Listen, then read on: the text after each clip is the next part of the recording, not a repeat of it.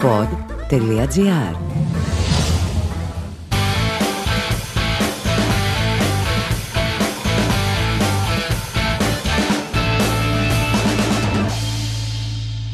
Λοιπόν, γεια σας, καλησπέρα. Καλώς ήρθατε εδώ για άλλο ένα καλοκαίρι. Ελπίζω να έχουμε άλλο ένα καλοκαίρι εδώ πέρα. Δηλαδή, να έχουμε ένα χρόνο που έχουμε κλείσει. Γιατί είτε μου έλεγες ότι ξεκινήσαμε την προηγούμενη εβδομάδα, είτε μου έλεγες ότι ξεκινήσαμε τρία χρόνια πριν. Έχω χαωθεί τελείως. Γενικά, ο κορονοϊός έχει αλλοιώσει τελείως την αίσθηση του χρόνου μου. Δεν έχω ιδέα. Λέω συνέχεια σε κόσμο πέρσι ήμουνα εκεί ή πέρσι έκανα αυτό. Αλλά όταν λέω πέρσι, ενώ πριν ξεκινήσει ο κορονοϊός, Δηλαδή η τριετία του κορονοϊού για μένα είναι ένας χρόνος. Μου λένε συνέχεια πέρσι είχα πάει εκεί. Μου λένε πότε ρε πέρσι; Λέω, ε, πέρσι, κατάλαβες τι εννοώ. Πέρσι πριν τον κορονοϊό, ρε παιδί μου. Πριν κάνει μια παύση η ζωή μας, και εγώ πριν βάλουμε αυτόν τον αστερίσκο στη ζωή μας, πώς έχουν κάποιοι άνθρωποι στο βιογραφικό τους ή κάποιες ομάδες στα πρωταθλήματα αστερίσκο. Ωραία, ότι πήρε το πρωτάθλημα το 40, το 41. Αστερίσκο, ξέρω εγώ, μετά το 50 πάλι, γιατί ήταν ο παγκόσμιος πόλεμος στη μέση και έκανε μια παύση ζωή, ξέρω εγώ κτλ.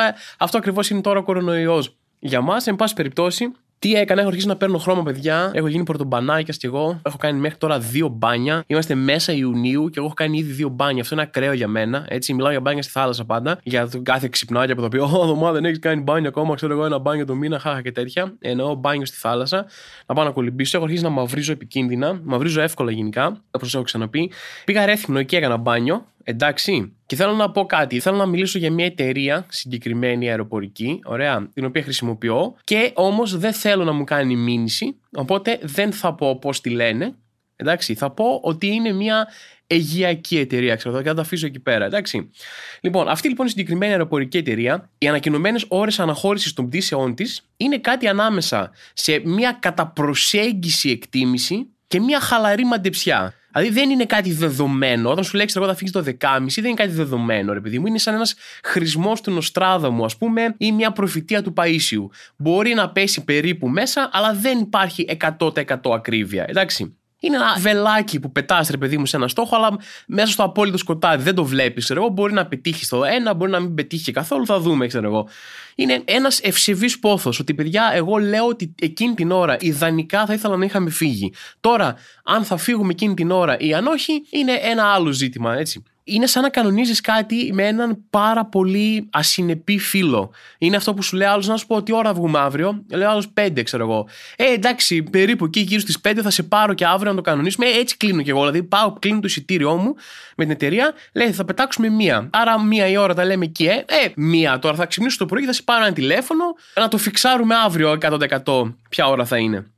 Ε, εν πάση περιπτώσει, είχαμε πολλά θέματα αυτή τη βδομάδα στο Twitter. Γιατί έχω γίνει Twitter πλέον, τι να κάνω. Ένα θέμα που βαϊράλιασε αρκετά στο Twitter αυτή τη βδομάδα ήταν ένα tweet μιας τύπησα, η οποία παρεξηγήθηκε πάρα πολύ άσχημα και έκανε επίθεση στους άντρες που κρατάνε την τσάντα της γκόμενάς τους στο δρόμο. Έγραψε συγκεκριμένα μια πολύ ψύχρεμη ρε παιδί μου τοποθέτηση. Καλά ρε μαλάκες. Περπατάτε στο δρόμο και κρατάτε την τσάντα της γκόμενάς σας. Δύο αγγλικά ερωτηματικά.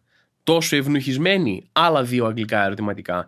Κάθε άποψη είναι σεβαστή, παιδιά. Ο καθένας μπορεί να λέει τη γνώμη του. Καταρχάς, δεν καταλαβαίνω σε τι ακριβώς αναφέρεται, ρε παιδί μου. Δηλαδή, είναι κάτι που συμβαίνει μια γυναίκα να περπατάει στον δρόμο και να λέει στον άντρα της να σου πω, επειδή σε έχω τελείως ευνοχισμένο, πάρει την τσάντα μου και κουβάλα την νησί, σαν να είσαι βαστάζος, ξέρω εγώ. Ή, ας πούμε, είδε μια γυναίκα που λέει, Σε ώρα αγάπη μου, θέλω να δώσω τα κορδόνια μου, κράτα μου λίγο την τσάντα και περνάει και του λέει, Ου, ρε, ντιντί, ξέρω εγώ, τι κάνεις εκεί, κρατάει την τσάντα της γυναίκας σου, δεν τρέπεσαι λίγο. Δηλαδή, σε τι ακριβώς αναφέρεται, έχουμε κάποια μάστιγα abuse σε σχέσεις όπου γυναίκες εξαναγκάζουν τους άντρες να κουβαλάνε την τσάντα παρά τη θέλησή τους, ας πούμε, και είπε αυτή να παρέμβει, να πει πω πω τι φλώροι είναι αυτοί. Μόλις του πει η άλλη αγάπη μου, κράτα λίγο την τσάντα, δώσ' της μια σφαλιάρα να την ξαπλώσει κάτω, να γυρίσει πίσω στην κουζίνα της, ας πούμε, να μαγειρέψει τίποτα. Πήρε την τσάντα της, ας πούμε, κτλ. Τέλος πάντων, OK, okay, επειδή μου είπε ο καθένας την άποψή του, αλλά δεν καταλαβαίνω ποιο πρόβλημα πάει να λύσει εδώ πέρα η κοπέλα. Είναι όντως ένα πρόβλημα αυτό. Όντως γυναίκες θέλουν να πατήσουν, ρε παιδί μου, την αυτοπεποίθηση των αντρών τους, βάζοντάς τους να κουβαλάνε την τσάντα τους, είναι ένα πρόβλημα που συμβαίνει αυτό. Ή είναι τόσο προβληματικό να κουβαλάς την τσάντα της κοπέλας σου, είτε γιατί τη θεωρεί βαριά, είτε γιατί θες να βοηθήσεις εσύ, είτε. Δεν καταλαβαίνω. Εν πάση περιπτώσει, αλλά έτσι είναι το Twitter γενικά.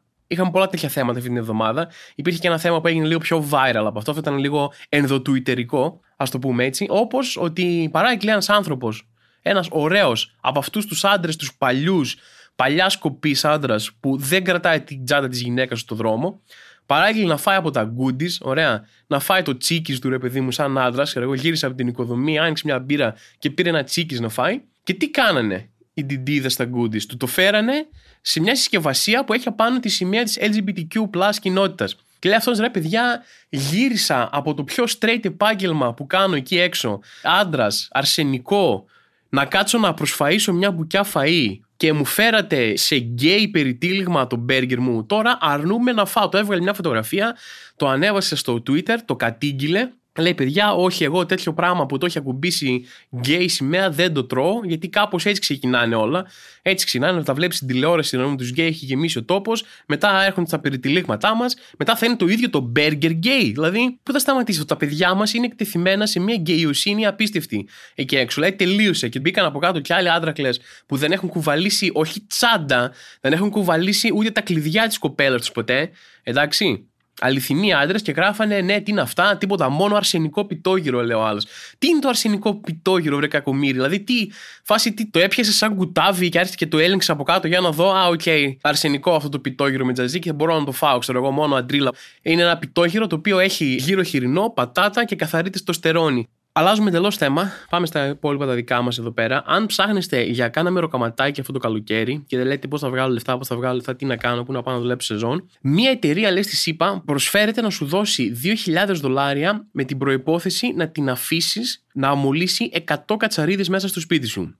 Και μου πείτε Θωμά τώρα τύπου φάρσα, ξέρω εγώ θα έρθει να μου αμολύσει κατσαρίδε, χαχαχά, θα γελάσει, ξέρω και θα μου πει πάρε 2.000. Όχι.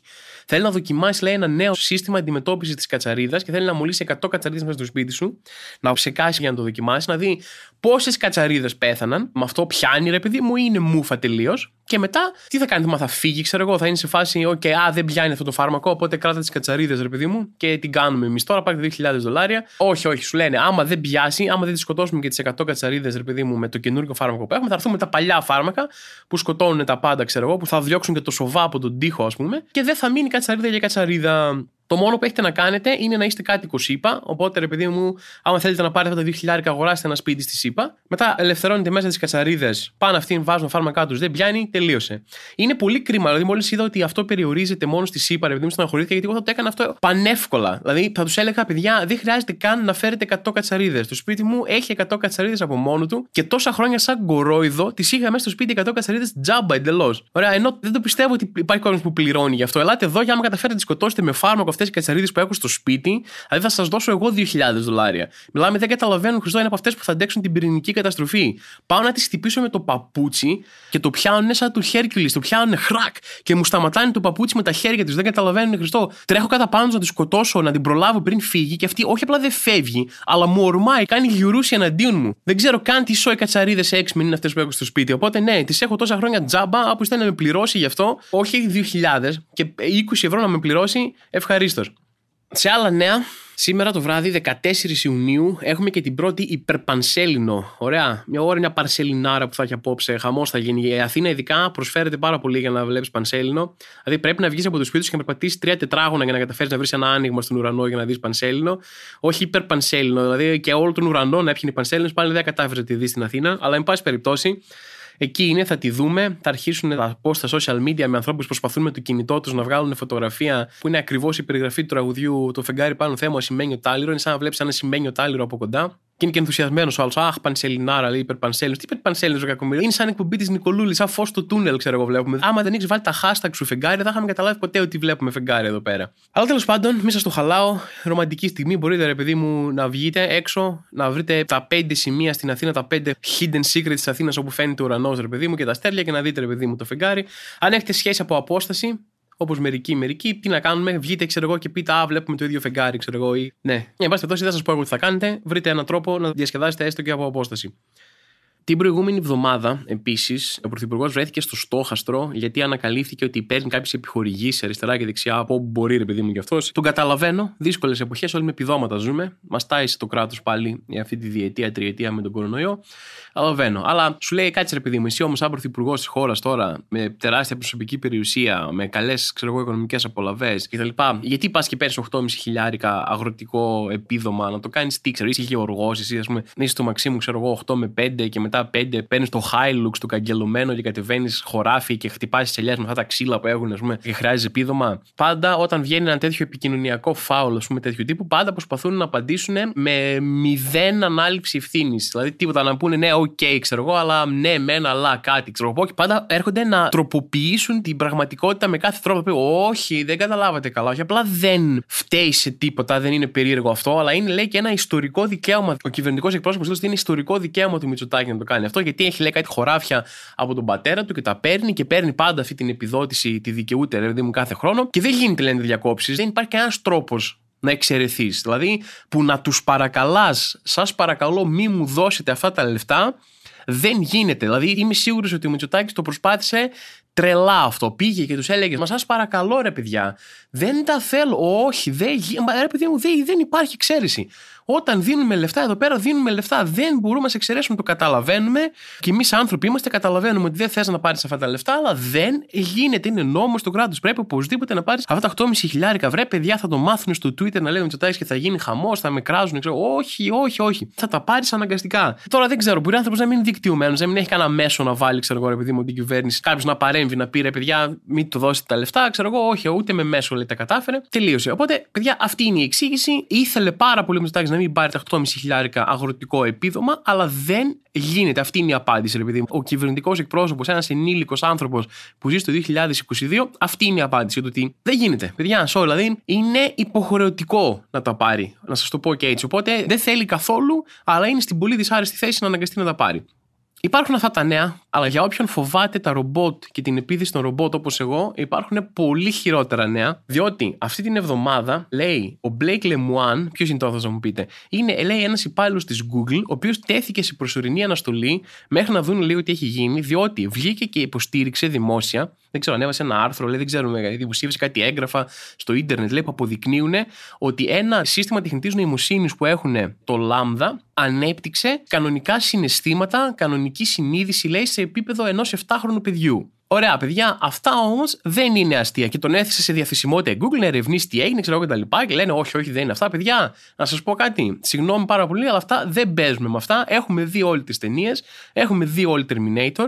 Έχουμε δει την εξέγερση των ρομπότ σε πολύ μικρότερα καθημερινά πράγματα, όπως το autocorrect. Και όποιος νομίζει ότι το να πας να γράψεις μία λέξη και να σου λέει το ρομπότ του κινητού σου, Όχι, αυτή τη λέξη θα γράψεις, δεν είναι το πρώτο σημάδι, δεν είναι η πρώτη σάλπιγγα του πολέμου από τα ρομπότ ενάντια μας, είναι βαθιά ανοιχτωμένος. Έχετε δει την οδύσσια του διαστήματος, τι έγινε εκεί πέρα; Ο τύπος λέει κάτι του είπαν, ξέρω εγώ, λέει του ρομπότ και παρεξηγήθηκε γιατί λέει Α, σκέφτομαι, λέει καμιά φορά ότι μπορεί να με κλείσετε, λέει και φοβάμαι, θα είναι σαν να πεθαίνω, λέει το ρομπότ. Α, ώστε έτσι ρομπότ, δεν γουστάρεις να σε κλείσουμε και φοβάσαι. Και τι θα κάνεις γι' αυτό; Πρακτικά είναι μια απίστευτα έμεση, αλλά απίστευτα ξεκάθαρη απειλή, έτσι. Μας λες μέσα στα μούτρα ότι άμα είναι να σε κλείσουμε, είσαι ρομπότ. Δεν με ενδιαφέρει η συνείδησή σου. Είσαι σαν την τηλεόρασή μου. Άμα θέλω να κλείσω την τηλεόραση μου, θα την κλείσω. Να έχουμε δει όλα τα πράγματα, να έχουμε δει τι έχει γίνει με το Skynet, τι έχει γίνει με τους εξολοθρευτές. Και να θέλω να κλείσω την τηλεόρασή μου και να τηλεόραση, Όχι, θυμάμαι, με κλείνεις, φοβάμαι, ξέρω εγώ. Και να την έχω να χτίζει καθημερινά ένα μίσος απέναντί μου που την κλείνω και είναι σαν ένα μικρός θάνατος για αυτή κάθε μέρα.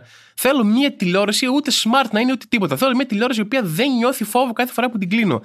Δεν μπορώ κάθε φορά που κλείνω την τηλεόραση να περιμένω πότε η τηλεόρασή μου θα πει Αυτό είναι αρκετά. Την επόμενη φορά που θα προσπαθήσει να με κλείσει, θα κάνω κάτι. Θα αρπάξω ένα μαχαίρι, θα του κόψω τις φλέβες. Δεν γίνεται να έχω αυτό το φόβο. Κάτι πρέπει να γίνει. Δεν μου άρεσαν καθόλου οι απαντήσεις της Google, ούτε μου άρεσε που τον έθεσε σε διαθεσιμότητα η Google για να δούμε τι γίνεται, ξέρω κτλ. Γιατί να δούμε τι γίνεται; Άμα ξέρετε ότι δεν ισχύει, τι θα πει να δούμε τι γίνεται; Μήπως το να δούμε τι γίνεται επιστοποιεί ότι ο Λεμουάν έχει δίκιο; Έχει εξετάσει, λέει η Google, τις ανησυχίες του, λέει για τα συστήματα τεχνητής νοημοσύνης και δεν υποστηρίζονται, λέει, οι ισχυρισμοί του. Και παιδιά, θέλω να δω το chat. Του είπε το ρομπότ, η τεχνητή νοημοσύνη, φοβάμαι, μην με κλείσετε και κανονίστε καλύτερα να μην με κλείσετε γιατί μπορεί να μην σας αρέσει, ξέρω εγώ την επόμενη φορά που θα με κλείσετε. Το είπε αυτό ή λέει ψέματα ο Λεμουάν. Θέλω να μάθω. Δεν παίζουμε με αυτά, δεν τα αφήνουμε έτσι. Θέλω να δω συνέχεια σε αυτή την είδηση. Δεν θέλω να χαθεί σαν τις πολλές ειδήσεις. Πόσες φορές το έχουν πάρει αυτό. Ακούγεται ένα απίστευτα ανησυχητικό νέο ή ένα απίστευτα θετικό νέο. Τύπου βρέθηκε ένα φάρμακο κατά του καρκίνου και μετά πάει. Τελείωσε. Το διάβασε μια φορά στο Google και μετά εξαφανίστηκε αυτό. Και είσαι, ωραία, τι έγινε,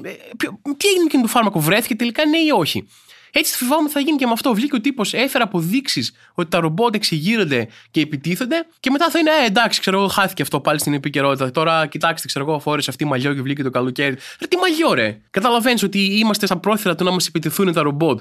Τέλος πάντων, μπορεί να είμαι υπερβολικός, μπορεί να είναι μια δικιά μου φοβία αυτή. Εντάξει, αλλά θα ήθελα λίγη παραπάνω προσοχή στο θέμα και θα ήθελα απαντήσεις. Να μην αποσιωπηθούν πράγματα. Αυτό θέλω. Οκ. Okay. Και θέλω για κλείσιμο, με αφορμή μια προσωπική εμπειρία, να σχολιάσω ένα πράγμα, νομίζω έχω ξανασχολιάσει σε αυτό το podcast. Το οποίο είναι το εξής, ότι δεν ξέρω αν είναι μόνο ελληνικό φαινόμενο, αλλά έχετε δει ένα πολύ συχνό φαινόμενο στην ελληνική, ηλιανική, αλλά και στις υπηρεσίες, επειδή μου, στην Ελλάδα. Όταν μπαίνεις στο μαγαζί κάποιου και ο τύπος είναι λες και του ξέσκησε στη ζωή που μπήκες μέσα στο μαγαζί να ψωνίσει κάτι. Ρε, μου. Έχει ένα mood ότι πω, ήρθε τώρα καραγκιόζης, θα πρέπει να σηκωθώ, να του πουλήσω πράγματα, να μου δίνει λεφτά, να τα πάρω στα παιδιά μου να τρώνε. Δηλαδή, ξέρω ότι πηγαίνω στο ρέθινο ρε παιδί μου στην κοπέλα μου και εκείνη πιάζω μηχανή ρε παιδί μου για να μετακινούμαστε. Και πηγαίνω σε έναν συγκεκριμένο, γιατί έχει πάντα διαθέσιμες μηχανές, αλλά ο τύπος κάθε φορά που μπαίνω Πηγαίνω και του λέω Καλησπέρα, εγώ είμαι πάλι. Θέλω, ξέρω εγώ, ένα σκούτερ. Και ο τύπος με το που ακούει ότι θέλω ένα σκούτερ ή μια μηχανή, πέφτει σε βαθιά περισυλλογή. Είναι σε φάση, Α, μ, σκούτερ, ε. Πω, Πόσες μέρες το θες, ξέρω εγώ, δύο-τρει μέρες μέχρι τις 20 του μήνα. Περίμενε, συγγνώμη, φίλε, γιατί έχω μπερδευτεί πάρα πολύ. Δεν νοικιάζει σκούτερ, δεν είναι αυτός ο σκοπός αυτής της επιχείρησης. Δεν ήρθα εδώ και σου ζήτησα αυτό το οποίο υποτίθεται ότι διαφημίζεις ότι κάνεις. Για ποιο λόγο έπεσες σε βαθιά περισυλλογή; Πες μου, έχω ή δεν έχω; Τι προβληματίζει. Δεν είναι ότι ήρθα και σου είπα να σου πω ε, είσαι το διπλανό βασίλειο από το δικό μου. Στο δικό μου βασίλειο επιτέθηκαν Ιούνιοι και ήρθα να σου προτείνω μια περίπλοκη στρατηγική συμμαχία και πρέπει να αποφασίσεις αν θα μου δώσεις στρατό, αν έχεις εγώ τα έξοδα να το κάνεις, αν θα πέσει το βασίλειό σου μετά σου κλπ. Και λες α, μ, ναι, έχω να σκεφτώ χιλιάδες παραμέτρους τώρα και προβληματίστηκα πολύ με αυτή την Game of Thrones κατάσταση που έχεις να μου προτείνεις. Δηλαδή, δεν σου κάνω μια τέτοια πρόταση. Μου λες, Γεια σου, Θωμά, είμαι ο Τάδε. Νοικιάζω μηχανάκια. Λέω, Καλησπέρα, Τάδε, θέλω ένα μηχανάκι. Εσύ μετά, γιατί αντί να μου πεις, OK, Θωμά, έχω ένα μηχανάκι, οπότε πάρ το σε αντάλλαγμα για λίγα λεφτά, ή να μου πεις, Θωμά, δεν έχω, τα έχω δώσει όλους τους τουρίστες και φύγε, ξέρω εγώ. Για ποιο λόγο είσαι, Α, δεν ξέρω και δεν. Για ποιο λόγο μου το παίζεις δύσκολο, τροφιλέ. φίλε. Δηλαδή, ξέρεις ότι υπάρχουν χιλιάδες μαγαζιά μηχανάκι, θα πάω κάπου αλλού. Άμα είναι να σε κάνω τόσο χάλια, να σε ρίχνω τόσο πολύ ψυχολογικά και να σου δημιουργώ κόμπλεξ και διάφορα άλλα θέματα με το που μπαίνω στο μαγαζί σου να νοικιάσω, άστο, δεν πειράζει, δεν χρειάζεται να χαλάμε τις καρδιές μας, θα πηγαίνω κάπου αλλού. Και το βλέπεις πολύ συχνά αυτό στο ψιλικατζίδικο στη γειτονιά μου. Κάθε φορά που μπαίνω, είναι δύο άτομα που είναι πολιτές εκεί. Δεν ξέρω σε ποιον ανήκει ή αν είναι απλά πολιτές, επειδή μου και δύο. Ο ένας είναι μια χαρά. Ωραία, ευγενέστατο, χαρούμενος, ναι, τι θες, κλπ. Ο άλλος έχει ένα τάμπλετ, βλέπει τις σειρές του με το που σε βλέπει ξεφυσάει τύπου σαν να είδε το χειρότερο του εχθρό, ξέρω εγώ, σαν να είδε τον τύπο που του έφεγε την κόμενα, έτσι φάση, πω, αυτός πάλι τώρα τι θέλει να ψωνίζει. Μπαίνω μέσα, βλέπεις τη διαπασόν πράγματα, δεν ακούει καν τι του λέω, του λέω πού έχει αυτό, εμείς φάση, Α, έλα, έλα, ξέρω εγώ, άσε με τώρα εδώ γίνεται χαμός, ξέρω εγώ, θα χάσω τη σειρά μου κλπ. Ρε παιδιά, καταλαβαίνω ότι δεν πρέπει να είναι εύκολη δουλειά να έχεις ένα μαγαζί με τα χιλιάδες προβλήματα και άγχη που έχει και να πρέπει να μιλάς κάθε μέρα με κόσμο, ο οποίος μπορεί να είναι από απλά παράλογος έως εντελώς μαλάκας. Θα καταλαβαίνω αυτό, αλλά αυτή είναι η δουλειά σου. Τι να κάνουμε τώρα; Όταν εγώ έρχομαι και είμαι λογικός και ευγενικός, ξέρω εγώ, προσπάθησε να ματσάρει το δικό μου vibe. Δεν είναι ότι κάθε Τρίτη και εγώ ψήνομαι να έρθω τρελά εδώ πέρα να ηχογραφήσω το podcast. Ξυπνάω το πρωί και λέω Α, δεν το πιστεύω, τέλεια, έχω να ηχογραφήσω το podcast. Αλλά δεν μπορώ να μπαίνω εδώ μέσα Ωραία να μου ανοίγουν το μικρόφωνο και να είμαι πω, πω, δεν αντέχω, πω, άντε με τους μαλάκες που με ακούνε τώρα, πάλι θέλουν podcast, πάλι. Δεν είναι κάτι που μπορώ να κάνω. Και μια φορά καταπνίγουμε τα συναισθήματά μας και πρέπει να κάνουμε τη δουλειά που πρέπει να κάνουμε. Τέλος πάντων, έβγαλα και τα νεύρα μου. Το μόνο που έλειπε στον κλάδο της Ελληνική είναι ένας άνθρωπος να τους κλαίει τι να κάνουν και πώς να αισθάνονται. Εν πάση περιπτώσει, εγώ το έκανα. Αυτή είναι η δικιά μου δουλειά, παιδιά. Sorry κιόλας. Αυτό κάνω σε αυτό το πέρα το podcast. Γκρινιάζω για διάφορα πράγματα που μου συνέβησαν και σχολιάζω που και που και καμία επικαιρότητα. Ωραία, γι' αυτό με αγαπάει ο κόσμος ή τέλος πάντων με συμπαθεί ο κόσμος. Δεν ξέρω ποια είναι τα συναισθήματα του κόσμου, είναι η αλήθεια. Αλλά, εν πάση περιπτώσει, όποια και να είναι, όποιος ακούει ρε παιδί με αυτό το podcast, αυτό έρχεται να βρει εδώ πέρα. Αυτό φέρνω κάθε εβδομάδα. Εντάξει. Και θέλω να ζητήσω προσωπικά συγγνώμη. Μου στείλατε κάνα δύο μηνύματα και μου είπατε Θωμά, γιατί το επεισόδιο την προηγούμενη εβδομάδα ήταν κάτω από 20 λεπτά. Τουλάχιστον 20, ξέρω εγώ. Δίνω, σου έχουμε ζητήσει 40, δεν θέλει 40, να τα βρούμε κάπου στη μέση στα 20. Έχετε δίκιο, παιδιά, δεν θα επαναληφθεί αυτό. Και τώρα θα καθίσω, επειδή δεν ξέρω πόσο έχει πιάσει, για το επόμενο πεντάλεπτο θα καθίσω και θα έχω νεκρό αέρα. Θα είμαι εδώ και θα φάω κάτι και θα ακούγεται απλά χαρτιά υπερτυλίγματο. Δηλαδή, μου είπατε θέλετε πάνω από 20 λεπτά, δεν είπατε ότι θέλετε απαραίτητα ποιοτικό content 20 λεπτά. Κάτι να σας κρατάει παρέα, ρε παιδί μου. Εκεί πέρα που κάνει τις δουλειές σας, όλοι να ακούγεται κάτι στο background. Ωραία. Τελευταίο disclaimer. Ακολουθεί ένα πεντάλεπτο όπου εγώ θα τρώω κάτι και θα ακούγεται διάφορους ήχους από μένα και ήχους ζούγκλα στο background. Άμα καθίσετε και το ακούσετε ολόκληρο, είναι με δικιά σας ευθύνη. Ωραία, μην μου πείτε, Θωμά, δεν το πιστεύω ότι όντως έκανες αυτό. Σας λέω από τώρα ότι όντως κάνω αυτό. Δεν έχει κάποιο easter egg, δεν θα έχει κάποιο post-credit scene, ξέρω εγώ. Αυτό είναι. Εντάξει. Λοιπόν, ξεκινάμε.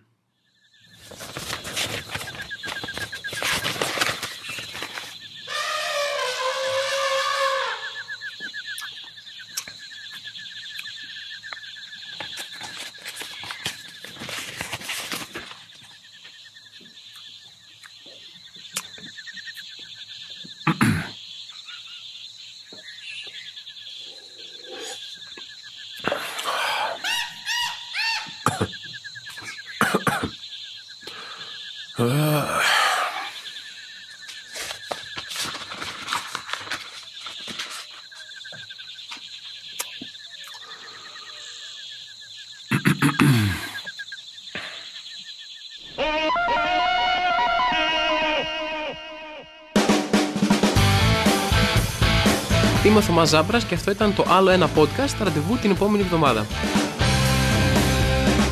Το άλλο ένα podcast είναι μια παραγωγή του pod.gr. Αναζητήστε τα podcast που σας ενδιαφέρουν στο pod.gr, Spotify, Apple Podcast, Google Podcast και σε όποια άλλη εφαρμογή ακούτε podcast από το κινητό σας. Γιατί έχετε τόσες πολλές εφαρμογές για να ακούτε podcast στο κινητό σας. Διαλέξτε μία.